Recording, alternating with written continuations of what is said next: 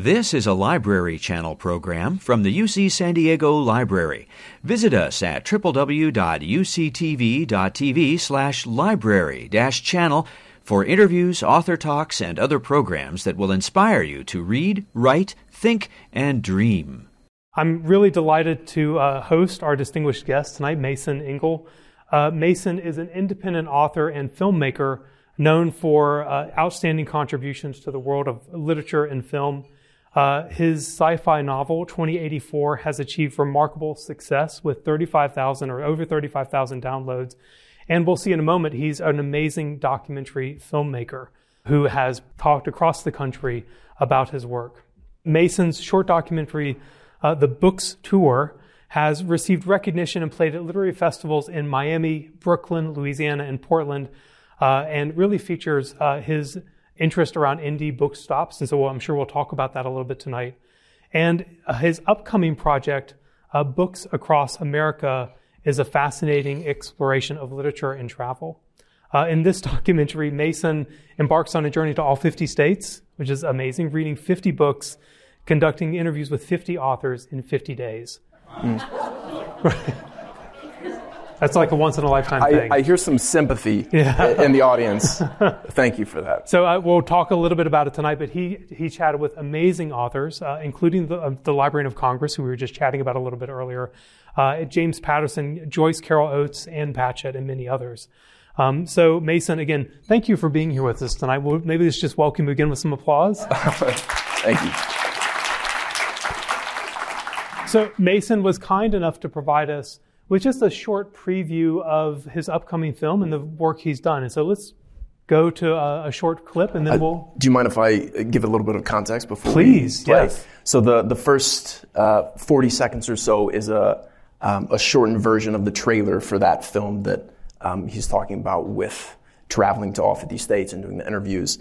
The second parts of the video is a tour of the minivan that we use to travel the country.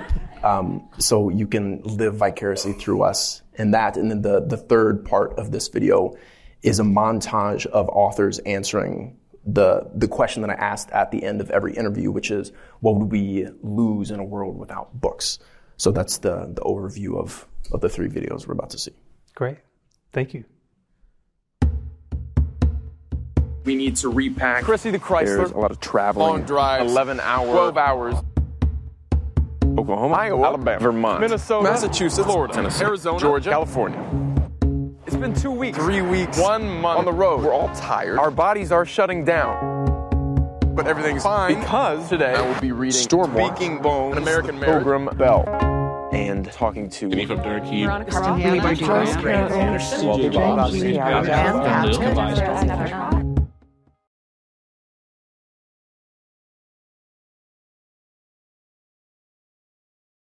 Guess we should give uh, a little look around our noble steed, Chrissy the Chrysler.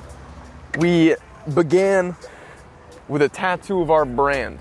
This is where Nick usually sits. He's right in here with an obnoxious amount of hydration to ensure copious stops along the road. The passenger side for our trusty co pilot. She organizes the entire production and can't clean the floorboard of her seat. This is the drawer we never open. It is the stack of flat book boxes that become this box, uh, which is a crew favorite because they're always the door can it can jam sometimes. The camera bag, batteries, sandbags, um, the book box the book boxes are right here. Several several books in hard hard cases for protection.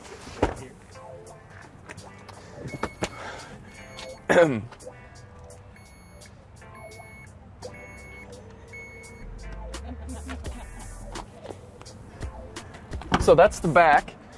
This is where I sit and read. So I've sat for 50 days with my legs around a backpack.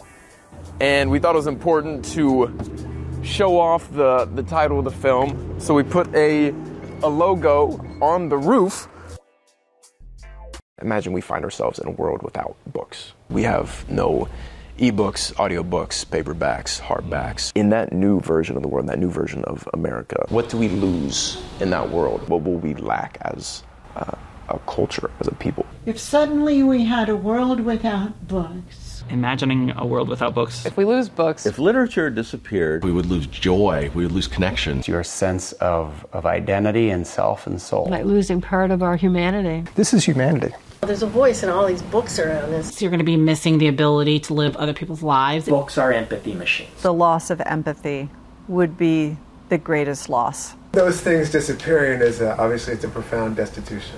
You know, it's a prof- terrifying, horrifying, eviscerating. A world without books is it's an impossible world to imagine in general, I think is kind of deeply indestructible. You can burn them all day long and scream and yell about them. You could wipe out every book in existence. Stories will remain. We really can't live without stories. Fundamental to our DNA. Have to have, have to have stories. That's what we are built of. Our memories, our beliefs, our loves and our sorrows, our stories. If I woke up one day and there were no books, then that would be the day the first book was written. We are all a character in, in the novel of our own lives. We are stories all the way down. You can't ever take it away from us.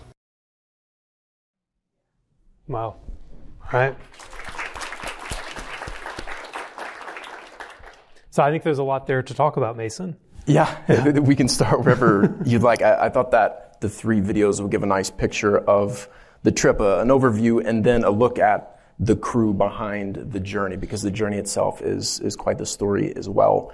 Um, and that last montage really gets to the heart of what I wanted to talk about with the film, um, which is the the importance of stories and the power that they have in our lives. Uh, so uh, maybe we'll start out by you, just you having you tell us a little bit about yourself. Like, what inspired all this? What inspired you to become a writer and a filmmaker? Yeah, I, I wrote my first book as a senior in high school. Um, I'd finished my soccer season senior year and had all this time after school and decided to write a book. Um, and then decided to dedicate that book to my girlfriend at the time as a way to ask her to prom. So that was my my big motivator to finish the first book. Um, and after that, it just became a habit, and I started writing. Ended up self-publishing my sixth novel, which is uh, 2084 on Amazon. Did the whole virtual promotion circuit, um, and when I felt like I exhausted the digital promotion opportunities, I came up with this idea to promote it in real life. To take this, my first 50-day road trip, um, to, and the goal was to give away a copy of my self-published book to 50 different independent bookstores in 50 days. So it started as a, a self-promotional trip, but on that journey, I just fell in love with independent bookstores and decided that um, I wanted to take a second road trip and not make it about me, but make it about the booksellers and interview them. So I, I never had a moment where I decided to be a documentarian or to make documentaries about books. I just looked up one day and had a bunch of footage uh, and decided that that was my role. Huh. So that was my, my first film. It's a short documentary called The Bookstore. Um, and then uh, I started exploring different areas of the book world. The, the question that sort of precipitated the first film was why should we shop indie as opposed to Amazon? Um, but another important question I wanted to answer was who, who's writing these books in the first place and why are they writing them? As a writer myself, I know how difficult it is and how unrewarding it can be. You'll toil for months in obscurity and then no one reads your work or, or people don't like your work. But there are people who are obsessed with the act of writing and storytelling. So the second film called Story Road is about the origin stories of famous authors um, who have strange paths to success. So people like Andy Weir, who wrote The Martian, um, who released chapters of the book as blog posts on his website. And eventually people got so annoyed with him for having to read blog posts to read the book. They're like, can you please just put it on Amazon? And he dragged his feet a little bit and, said fine and put it up. Uh, and the book exploded. Um, Christopher Paolini, who wrote the Eragon books back in the day, uh, self-published his books and sold them out of the back of his father's truck, dressed up in medieval garb, and would stand in bookstores for eight hours a day, hand selling his book. Um, and these are all crazy things to do uh, for for something that for a light at the end of the tunnel that isn't guaranteed. Um, so uh, through making that film, I understood my own motivations for writing, and I think of Books Across America as the third installment of this trilogy of bookish films, which asks uh, a couple very basic questions about reading. Namely, why do we read in a world where we have uh, a smorgasbord of options of entertainment, easier, sexier options that we can consume stories? There are people who read, and that's a curious thing to me, and, and one of the, the questions I wanted to answer with the film. Wow. Wow, that's amazing. Um, I'm curious to hear more about uh, like what you learned about bookstores in your in your first tour. I mean, uh, bookstores they had their you know I mean their heyday when I was young and growing up, and they they really went through a hard time, right? With it, I mean, Amazon took over a lot of what bookstores did for a while. So, yeah. are, are books are indie bookstores alive and well from what you saw? They are alive and thriving. Yeah, weirdly, the though it was a very difficult time for them, uh, the pandemic, it also catalyzed a period of growth after we emerged from quarantine and isolation, we realized what we had been missing and, and what we uh, were lacking in that time. And that's something that bookstores provide the connection and interfacing with, with people. Um, but through the course of making the film, we addressed the, the usual reasons people talk about for wanting to shop indie as opposed to your big box online stores.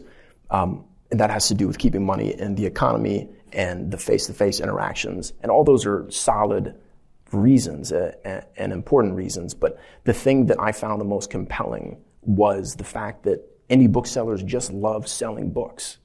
Ones and zeros cannot love selling books, and I think if we support uh, those sectors of the economy that can keep people passionate about their work, we will have created a, a better world. And there are few people more passionate about their work than booksellers are passionate about books. I, uh, I mean, I, I don't know if any of you have seen uh, the bookstore uh, movie, uh, but when I was watching it, it was there were a couple times when the book owners gave like a tour of the shop. They talked about how the shop was laid out and kind of just that experience of walking into it. And so that mm. that sense of like ownership and commitment to it, it really stood out. That that was one of the things that surprised me the most about the trip. You walk into a bookstore and you look around and you see thousands of books and you sort of take it for granted, or, or I do. But when, when we were making the film, I asked how those books got on the shelves. And there's someone who chooses each one of the books according to what people have read in the past in their community and what's going on in the, the larger world, and it's curated. It's not like a, you click a button uh, on the big five publisher websites and they drop 10,000 books into your store. It's curated. And there's something about seeing, being in a room full of, of choices, of decisions that someone has made for your benefit that is very comforting and very warming. And that's what you get in a bookstore. I think about the big box booksellers that came along, you know, in the 90s um, that changed that model a little bit. Um, go ahead well, they they upended the model. Um, but I think it, people realize it. It sort of identified two different sectors or multiple sectors of the market. If you're buying books, um, people who, who love ebooks, and you're buying just for the story and the book, and you want to spend as little money as possible on the book, shop Amazon. And booksellers will say the same thing. But if you're looking for a little bit extra in that experience, that's something that the bigger box stores have never been able to truly replicate. Barnes and Noble, uh, have, they have physical locations, of course, but you can drop me in a Barnes and Noble in San Francisco, in Chicago, in London, in Indianapolis, and I will not know where I am. I'm in a Barnes and Noble. It's like being dropped in a McDonald's, and there's something very isolating about that experience that um, it, that's a problem that any bookstores don't have. I don't, you know, I don't know if you've ever been to Warwick's here in uh, San Diego. I haven't. Um, so Warwick's is a local bookstore down in La Jolla. Okay. And uh, they they host, I mean, authors on a daily, weekly basis. Right. I'm seeing a lot of nodding heads. And I, what is amazing to me is I've never actually been able to get inside the bookstore for one of those author talks. I've always sat out on the sidewalk because it's so busy. And I think that it speaks to um, this role of the bookstore kind of in the community. It's a it's a, a part of the community experience. Um, and again, I mean that stood out to me in, in that movie. They they become hubs uh, in a world where we do a lot of our convening online or, or um, via Zoom, it's important to have physical locations. Libraries are, are great physical hubs for that sort of connection. Um, but the uh, what you said about not being able to get into the store for, for the events it makes me think of a story that Emma Straub told. She owns uh, a bookstore in Brooklyn, also a, a, very successful author in her own right. But she was talking about an event um, at Books Are Magic, her bookstore, where it was so busy that people were spilling out onto the sidewalk, and they had speakers playing the um, um, like loudspeakers, uh, like projecting the the words onto into the bookstore. But you, the only way you could hear that outside is if you pressed your ears to the sidewalk. so it looked like uh, she said it looked like there were 20 people outside of her shop praying to hear this writer speak, and that's so powerful. Wow. Okay. All right. That's an image. Okay. Um, Only in Brooklyn. Yeah. Uh, tell me a little bit more about the team. You you obviously didn't film all this yourself. You had a couple of folks with you. What how what made you or how did how did you get to convince them to go along? Yeah. Well, the the team has has changed over the course of the the trilogy of films. So the bookstore was me and a, a cameraman intern who was a sophomore at Purdue at the time. So uh, he couldn't even drink, and I was driving him around the country and having him point his camera at booksellers. Um, the second uh, for Story Road, I that was a revolving door of people that I worked with. There was one occasion when we interviewed Christopher Paolini. He lives in a, a somewhat isolated part of Montana, and there was no easy way to fly wherever I was flying to. I was going to have to drive like three hours. So I ended up flying to Salt Lake City, taking my cousin's car, driving that to Idaho, picking up a cameraman, and then driving to Montana to film the interview. Um, and I say all that to make the next statement seem a little less crazy.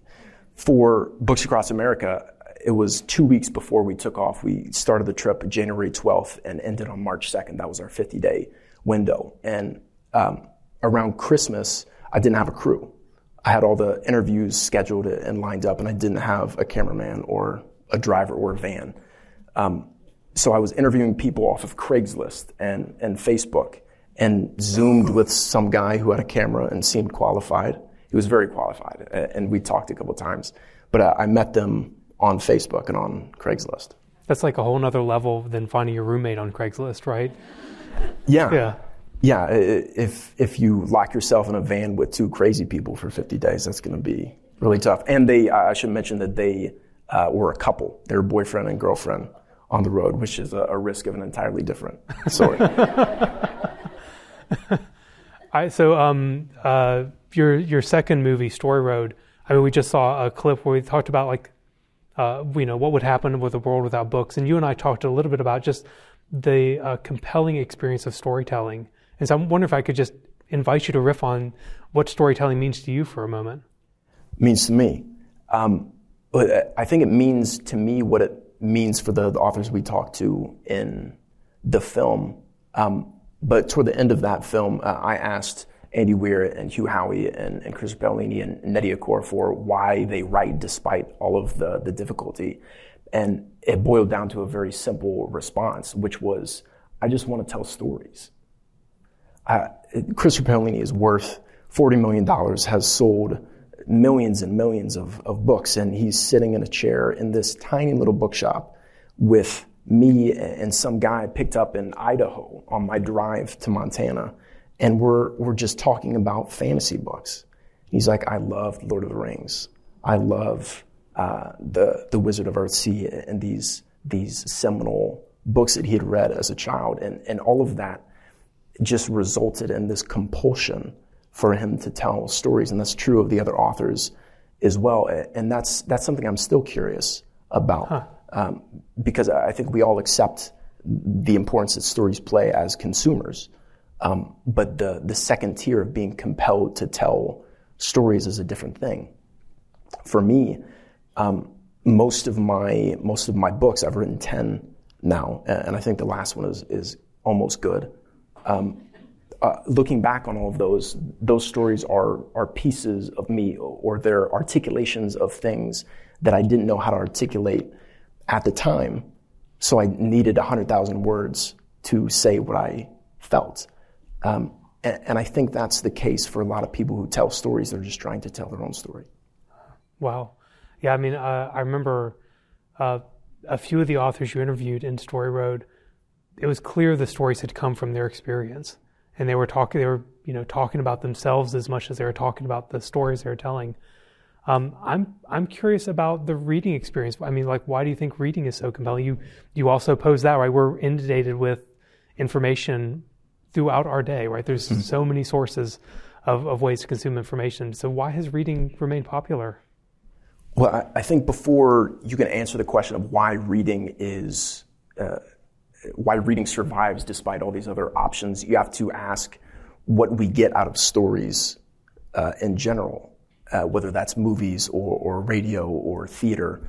Um, and I think, uh, again, this is me speaking personally and trying to extrapolate to uh, a universal, but um, I seek completion in stories that I don't get in real life we're socialized to, to think of our life story uh, and, and, to view this three act, five act structure. And we, we see the American story, the American dream, and we hold that up against the story that we're living. And when those two don't match, we, we feel a dissonance.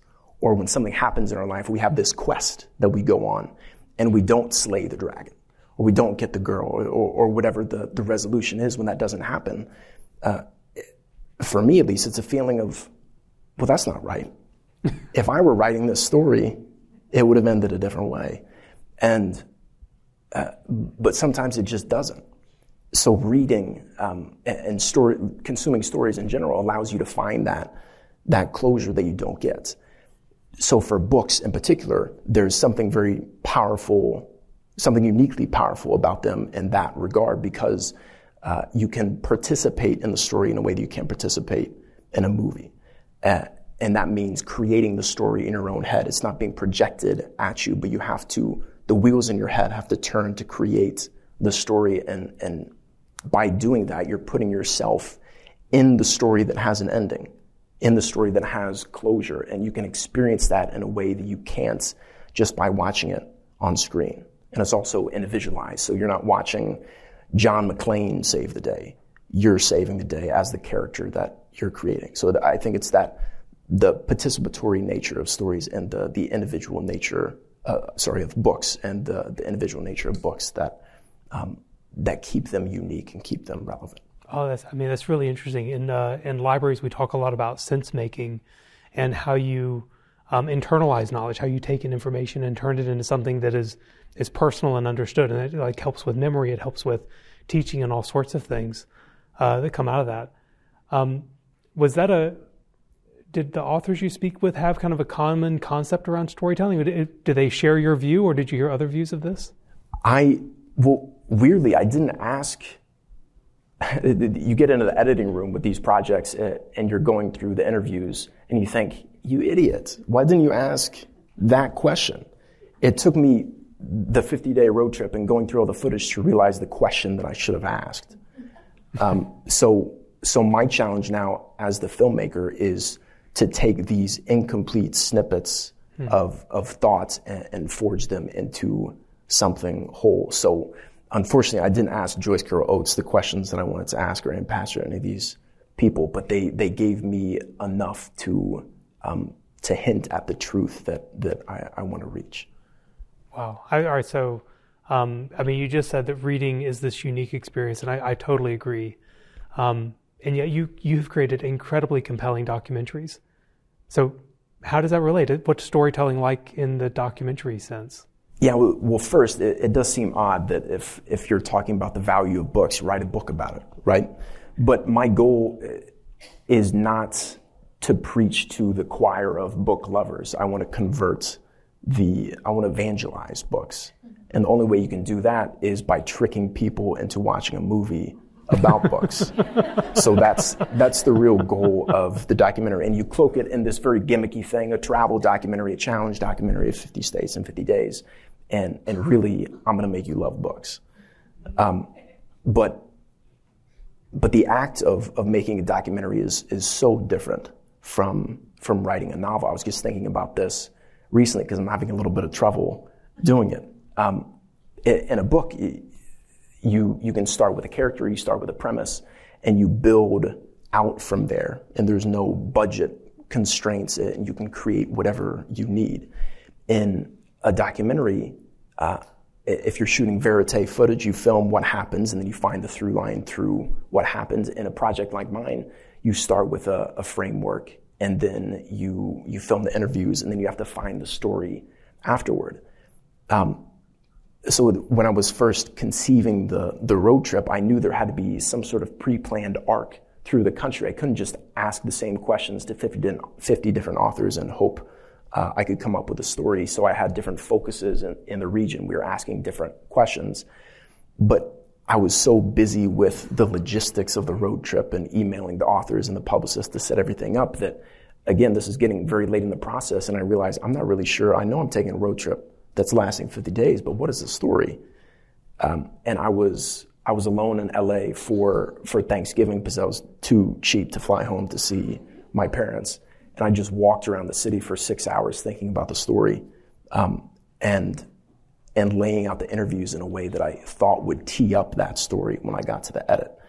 But now it, it's 70 plus hours of footage and 35 terabytes. So whatever thought went into the beginning um, is kind of irrelevant. You just have to work with what you have. So it's it's a lot of puzzle making. I I'm I mean I'm even overwhelmed just hearing 70 hours of footage. How yeah. how did you how do you find a storyline through all that footage? Uh, I'll let you know. I, so you know the other thing that I just was amazed with um, was getting to see these authors up close that you mm interviewed. Um, I think uh, somewhere in, in kind of one of the clips I saw, um, it, it, wasn't said exactly this way, but like authors are real people. And so uh, um, I was just maybe, could you reflect a little bit about like what you learned about authors? You got to speak obviously with 50 of them, more than that. Yeah, yeah. So um, uh, I'll start with a, a quick story about the fact that authors are real people we were in Princeton, New Jersey, filming around campus. Every place we would go to, we would throw up the drone. Um, Jerome, the drone is his name and and get footage of the surrounding area just to provide some texture um, and some context for the interview. We're doing that in Princeton, and I checked my email and I got an email from Joyce Carol Oates, who was our interview in New Jersey. And she said, Hey, it's a little bit windier than I expected, and it's getting darker faster. Um, it, this is early February at this point. Um, and, and Joyce is getting up there in years. She's been around for a while. So she's like, Can you pick me up before the interview? And I said, Of course, Joyce. We will absolutely pick you up. So my uh, assistant director drove Chrissy the Chrysler, who you met earlier, this pigsty of a vehicle to go pick up one of the most legendary authors of our time because she's a person and she doesn't like to drive at night because she's she's elderly. So that that drove the point home in a very cool way. Someone that I had read, and I got to drop her off after the, the interview. Someone I read in English class, I could just have a conversation with, mm. um, not about books, but it, it, was cool to meet people that you would read because I I would read the book. Um, so for for Joyce, I read her memoir on writing, and I would read that book before the interview. And before talking to James Patterson, I read the latest Alex Cross novel before the interview. And Ann Patchett, I read her book of essays before the interview. So I spend anywhere from four to eight hours with the author through their book before the interview. And you establish these preconceived notions of what that person is going to be like. And I was wrong every single time. Yeah, it, it, it was cool to hear the author's voice. We talk about a writer's voice on the page, and then to hear their voice um, and how different those two were. That was one of the things I noticed consistently. That would be all right. So that's fascinating. I think I'd be completely intimidated uh, if I read your book and then had to come interview you. was that intimidating for you? Yes, yeah, it, it, was, um, especially having to read rather quickly. Um, uh, there was one author. That, do you know uh, Tayari Jones? She wrote An American Marriage. It was an Oprah book club pick um, a few years back and she is, I think, the, the director of the creative writing program at, correct me, is it Emerson or Emory that's in Atlanta? Emory. Emory. Um, so a very everyone got that one. Thank you. Um, very prestigious, very smart woman writing about a, a, tough topic in mass incarceration and a love story woven through that. I have to read the book in six hours and and from scratch create an interview to ask her questions about the book, um, and that was super intimidating. But my solution was to to just get up early and spend ten hours with the book while we're filming on the road and getting B roll of the state sign and, and, different things like that. So my, my solution was just to be as prepared as possible. But I, I was intimidated in a constant state of anxiety for 50 days. so there was this uh, a great quote in Story Road that was um, behind every book there's an author, and behind every author there's a love of books. Mm. Um, I don't think I heard a single author you interviewed say, "Yeah, this is okay." I could take it or leave it. You know, I'm thinking of a different career path. I think I, actually, I think I even heard them say like, I would stick with this even if I wasn't going to sell a book. Mm. Um, was that your read as well? Yeah, there was uh, one part of the the movie. I, I, would do individual interviews with these famous authors, and then the other through line of the film was uh, a writer roundtable when I got together with three aspiring writers in Los Angeles and just asked them about their process and where they are and sort of juxtapose the, the journeys of these, these famous authors. And at the very end of that roundtable, I asked them, uh, I posed the scenario where their future selves would come back and tell them, hey, by the way, no one's ever going to read your work. You're not going to sell more than 200 copies. This just isn't going to work out commercially. And, and I asked them if, if they would continue to write after hearing that.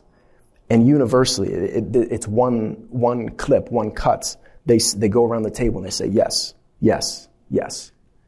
No explanation, as though it needs none. And I thought that was so much more powerful than someone trying to explain the compulsion to tell stories. It's just the fact. You ask why so many times until you get down to a root level feeling something uh, about you as a person that's, that's tied to your soul, and they just say, Yes, I tell stories. Wow. Mm. I, uh, so something else I learned is that the pathway to becoming a successful author is a challenging pathway. Um, maybe I won't even ask a leading question there. could could you chat a little bit about like what some of these authors experienced, how they how they became successful, and, and maybe I don't know if did you meet an unsuccessful author? Well, I, I, have, pl- I have plenty of experience even, yeah. with unsuccessful authors. Being one, I would consider. um, but uh, talking to talking to, to Paolini and, and, Andy Weir, Hugh Howey, and Nnedi Okorafor, that was the big four. Nnedi had the most traditional path. She got an agent and then got published, won a bunch of awards, and then became a bestseller. It's funny how you win awards first and then become a bestseller. That I think that's telling in some genres. Um, but for those uh, the, for the three guys, they sort of stumbled into success, and it wasn't a, a consistent formula that we saw across the three of them, which was a little disheartening for a Type A person who likes to hack success and finds rules and formulas and, and clear paths. Um, so that that for me was an awakening because it's it challenged my motivations for writing. Uh, I found myself being disappointed in the fact that success can, uh, for many people, be sort of random. Um, and I realized that I was placing more importance on that than the writing itself, mm. which I think people can feel. If you're reading a book, uh, you don't want to feel like you're being sold to or like you're a member of the market that is being gamed for someone else's success. You want to feel someone's love for a story. And, and if you're too focused on the, the commercial aspects, then then you lose that love. So it's, it's like I'm a big Harry Potter fan. So it's like uh, looking into the mirror of Erised. You can only get the Sorcerer's Stone if if you want it not to use it. It feels like that for writers. You can only write a great book and sell a million copies if you don't care about selling a million copies. You just want to write a great book. okay, that's a that's hard to live up to, I guess. Um, I, one of your uh, one of your authors, I forget which one talked about like the role of Amazon and, and the role of Amazon like uh, going viral. And so I'm just curious, is that is that still is that a more universal experience, or was it truly that person was just really lucky? Yeah, I, I actually tried to uh, that's how I connected with Andy Weir initially. Uh, about a year after he released The Martian um, and the movie got made, I, I, researched his path and saw that he had released, he had built up a following on his blog and then released the book on his blog and then took it to Amazon. And that felt repeatable to me. Hmm. You build up a following, you release and you promote really hard, and then you, you blow up, and Matt Damon is in your movie. It seemed very simple. So I emailed him and said, Hey, Andy, uh, how many blog followers did you have when you started releasing chapters of your book? And he said, 3,000. So I said, Okay, great. Let me get 3,000 blog followers and I'll become a famous author. And that was my whole goal with 2084. I started with uh, a short story version of the book to build an email list. I kind of left the short story with a cliffhanger to get people to subscribe to, to read the rest. Um, and then built up a, a, large following, released the book, and lo and behold, Matt Damon does not know who I am. because not yet, not yet.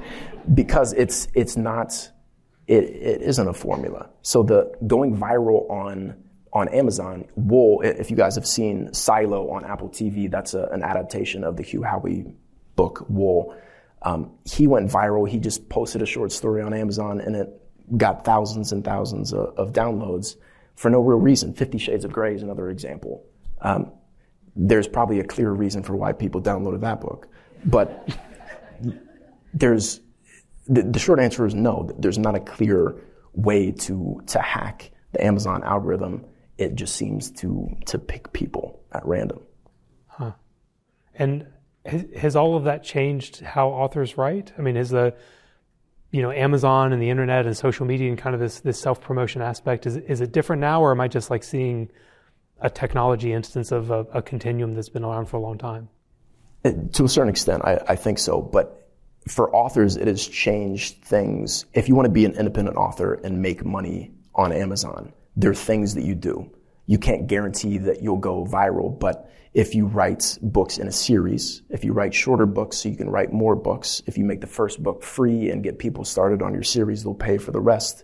If you pay for ads and you, you so the, the author now um, is his or her own publisher and has to do uh, the promotional aspect. So I, I, think for the writer, it's it filters a different sort of person uh, and and enables um, it incentivizes um, different kinds of people to succeed because not only do you have to write good books, you have to be a good marketer, you have to be tech savvy, you have to be all these other things.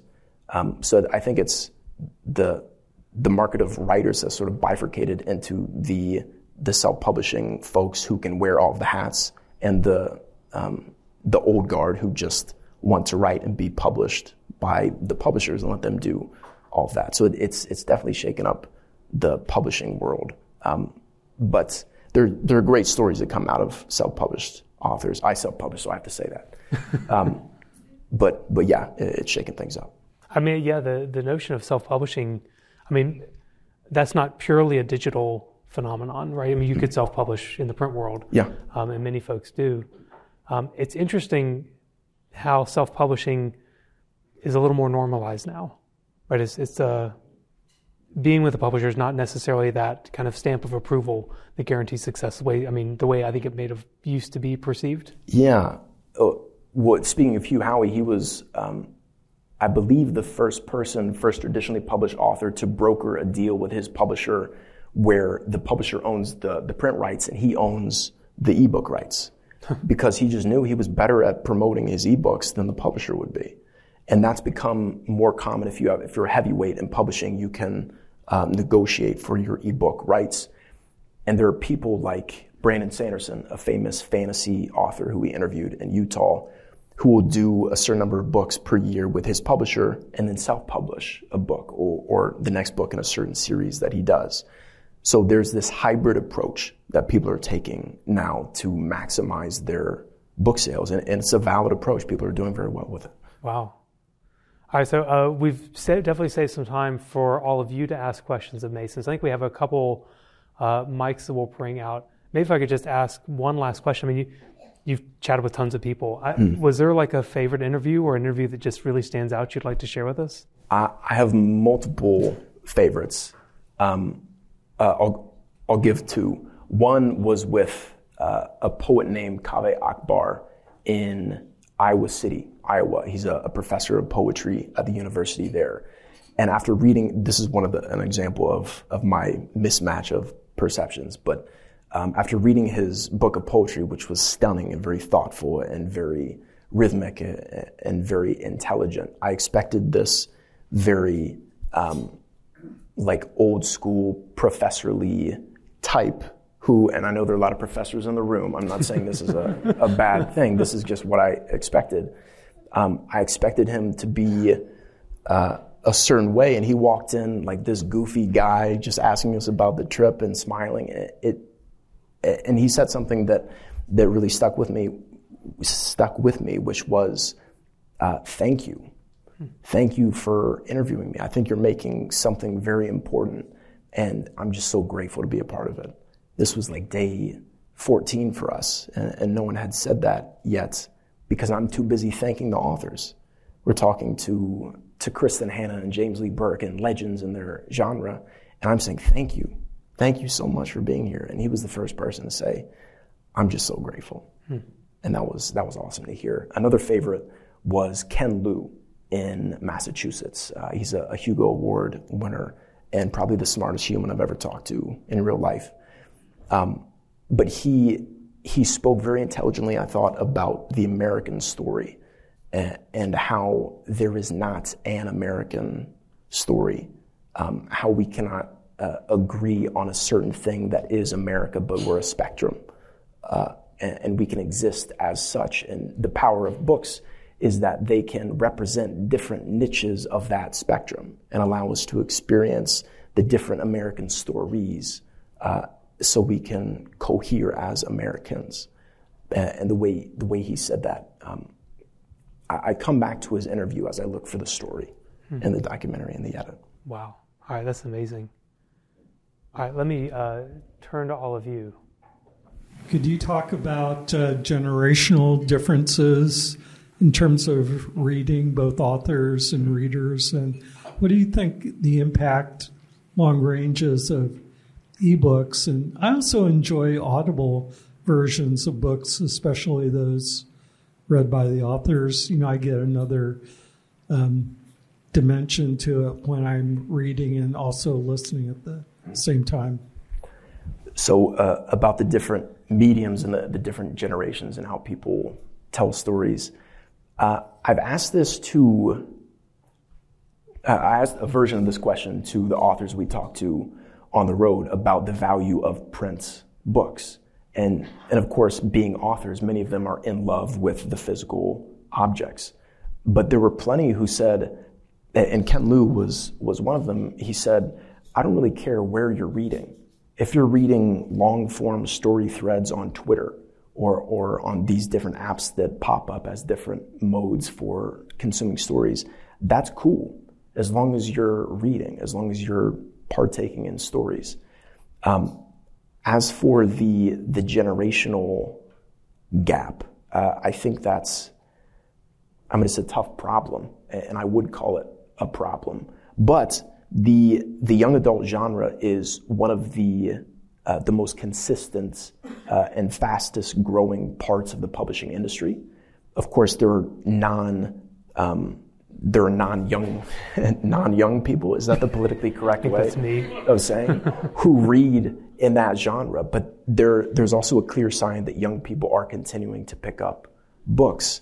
Um, so that there's a tendency now to to catastrophize in general, but to catastrophize around books. I don't think it's as dire of a situation as people make it out to be, which is very heartening.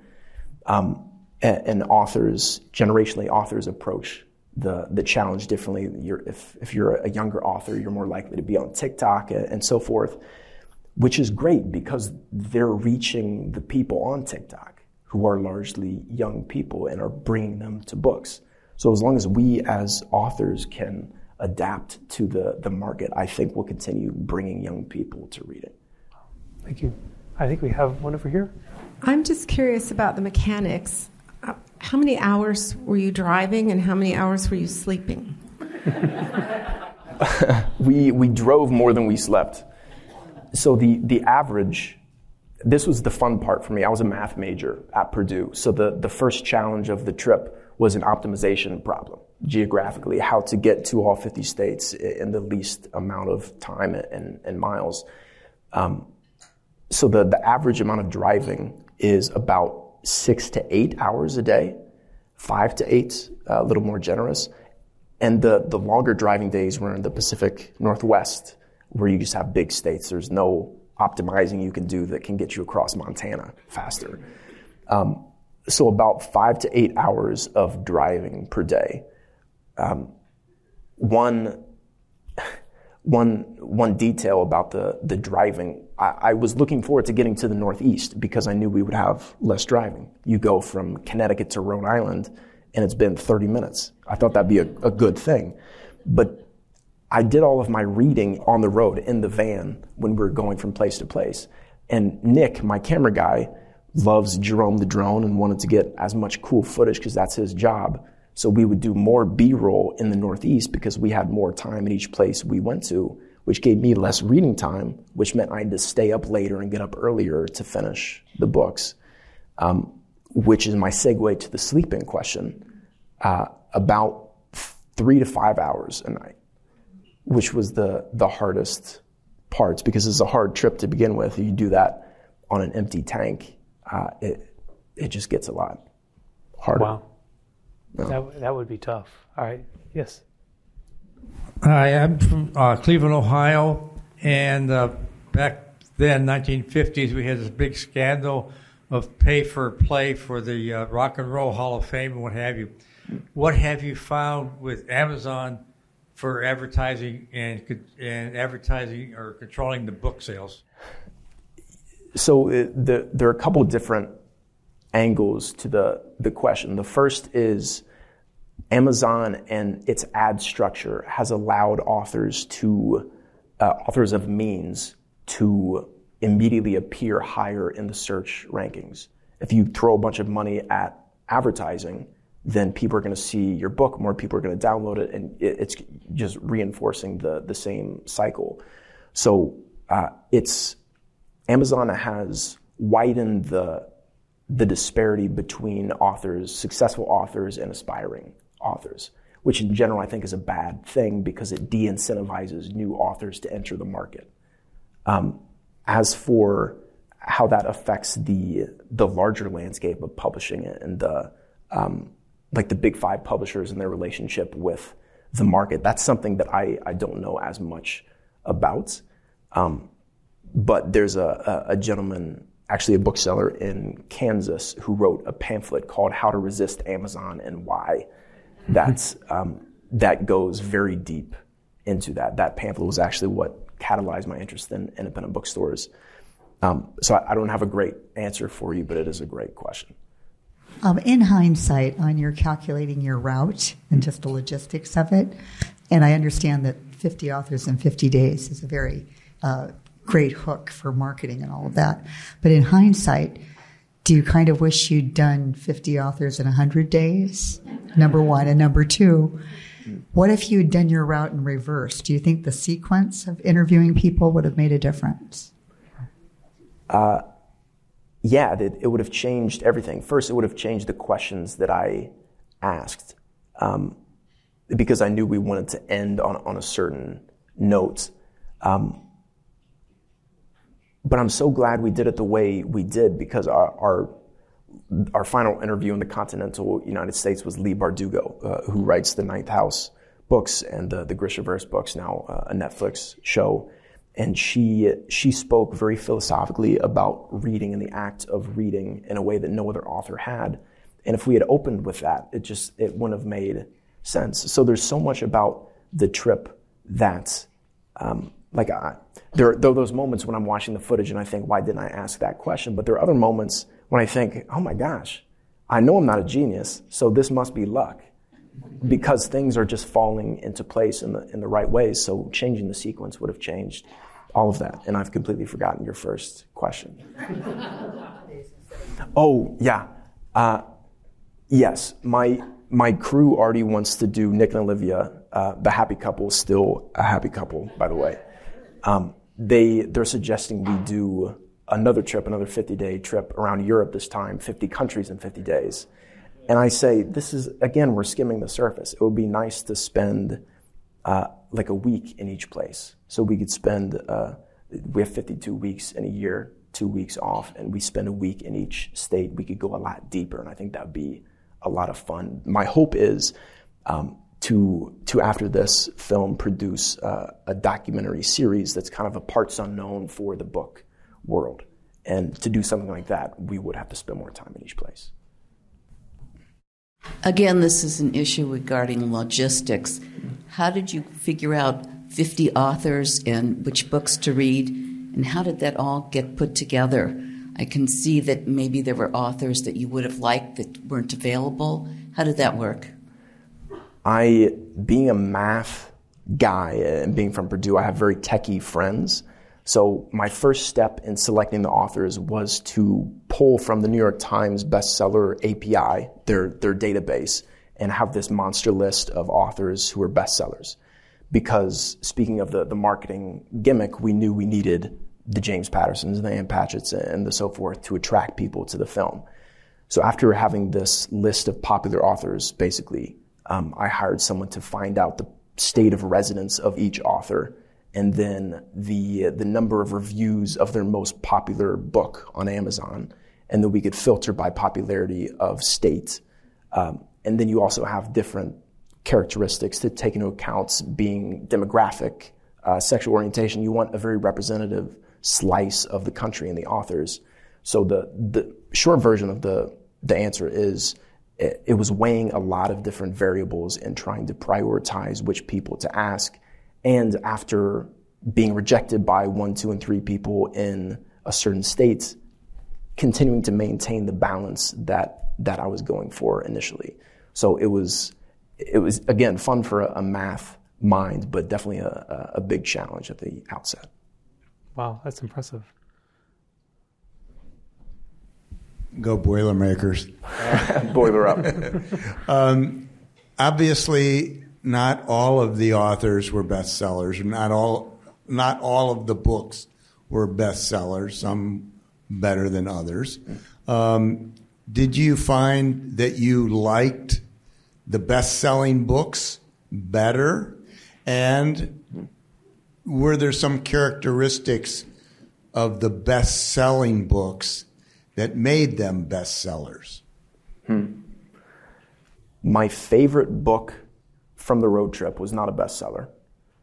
Um, it was from a, from an author who, who, was not yet a bestseller, Michael Farris Smith in Mississippi. He uh, his most recent book is "Salvage This World." It's about a, a war torn um, piece of Mississippi and Louisiana and this gothic paranormal southern mystery, which is nothing close to what I read normally. Um, but but I, I did notice a difference in his writing um, with regard to the voice. Because picking up a, a standard best selling mystery, say, though there are different best selling mystery authors, their, voice, their voices are all pretty similar, in my opinion. Maybe that's just me not being well read in mysteries, but uh, they seem similar. And in Michael's book, at the end of the first page, I knew I was reading an author I'd never read before. And it's like going into an indie bookstore and, and feeling the uniqueness as opposed to being in a big box store and, and feeling um, and not feeling that. So the uniqueness of the voice was the, the biggest difference for me and the, the biggest consistency that I noticed across the bestsellers. Anything that you noticed that would make a book the bestseller? Any characteristics? if I could answer that question, I would have a bestseller. um, so no, not yet, but I'm still looking. Uh, well, Mason, it has really been a pleasure uh, talking with you tonight. I really, your work is amazing. And we really look forward to seeing your next movie when it comes out. Well, thank you, and thank you everyone for coming, and um, thank you for reading. Yeah.